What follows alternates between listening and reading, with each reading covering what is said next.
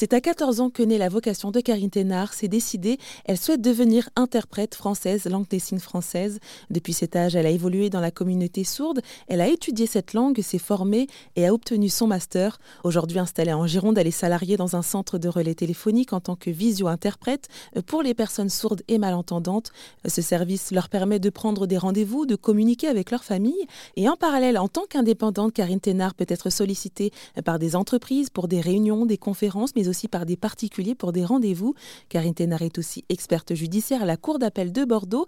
Euh, ce métier, elle le trouve passionnant, mais aussi difficile. Si j'ai bien compris, c'est dur parce que y a, ça manque d'interprètes et est-ce que c'est dur pour d'autres raisons? Oui, c'est dur pour, d'autres raisons. Il y a plein de raisons qui font que c'est dur. C'est un métier déjà qui est cérébralement épuisant. C'est-à-dire qu'on, euh, par exemple, si vous voyez à la télé, souvent on prend l'exemple de la télé, en fait les interprètes ils se relaient toutes les 15 minutes, 15-20 minutes, ça dépend des interprètes. Moi je vais faire une grosse conférence demain soir, c'est clair que je vais faire 15 minutes. Toutes les 15 minutes, il faut que je m'arrête, sinon mon cerveau il va, il va cramer quoi.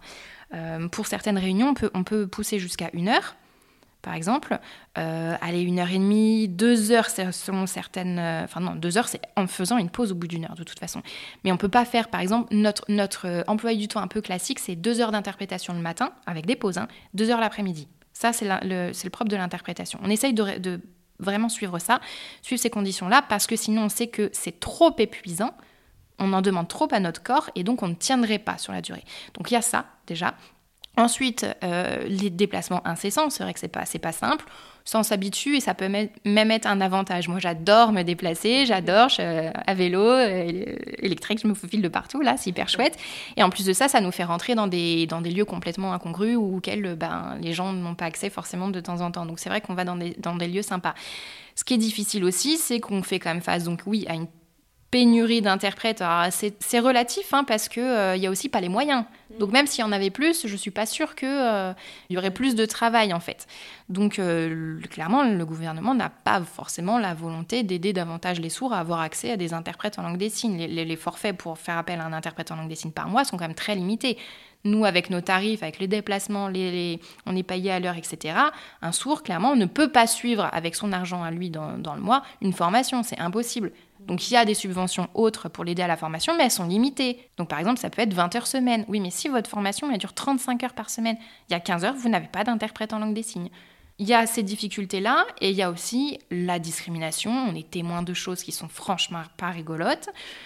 Donc parfois ça nous donne envie de, lâcher. Moi ce matin j'ai vécu un truc pas rigolo du tout, j'avais envie de, de, me révolter, sauf qu'on est tout seul et donc on n'y arrive pas. Donc c'est la lassitude aussi de tout ça, de voir que, euh, bah, que c'est très très compliqué pour les sourds aujourd'hui. Et juste par rapport à, ce que vous disiez auparavant, euh, euh, ça veut dire que hum, si une personne sourde fait appel à, à vos services, ça peut être subventionné, c'est ça? Oui, il y a des, heureusement il y a des organismes tels que l'AGFIP par exemple qui peuvent aider aux frais d'interprétation après, c'est un peu compliqué parce que la GFIP, c'est un appel d'offres. Donc, du coup, c'est certains instituts, etc., ou services qui répondent à des appels d'offres, sauf qu'on n'est pas garanti derrière que ce soit des vrais interprètes. Il y a une, une grosse problématique dans cette communauté-là. Mais oui, je vous vois faire des grosses yeux, Jennifer, mais je vous avais dit que j'allais vous apprendre plein de choses.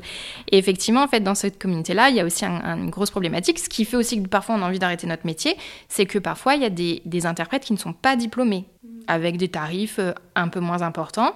Et mais du coup, ben, nous, on est là. Mais non, mais en fait, euh, bah, nous, on est diplômés, nous, on est formés, nous, on fait du travail de parfois de meilleure qualité, comme bien souvent, mais je je vais pas trop critiquer, mais c'est ce qu'on appelle, nous, des interfaces de communication. Et je ne dénigre pas leur travail dans le sens où je pense qu'il y a certains profils qui nécessiteraient des interfaces de communication, c'est-à-dire avec une langue des signes plus adaptée, d'un niveau un peu, moins élevé, et surtout qui s'adapte, c'est-à-dire que si en face on a une personne sourde qui a des difficultés de compréhension, des troubles cognitifs, etc., et qui n'a pas une bonne langue des signes, parce que comme je vous l'avais expliqué, les sourds ne, signent pas tous, hein, vraiment. Là, ça peut être très intéressant d'avoir une interface de communication qui va pouvoir passer par d'autres modes de communication, c'est-à-dire faire des schémas, des dessins, euh, euh, passer par des pictogrammes ou que sais-je, bref.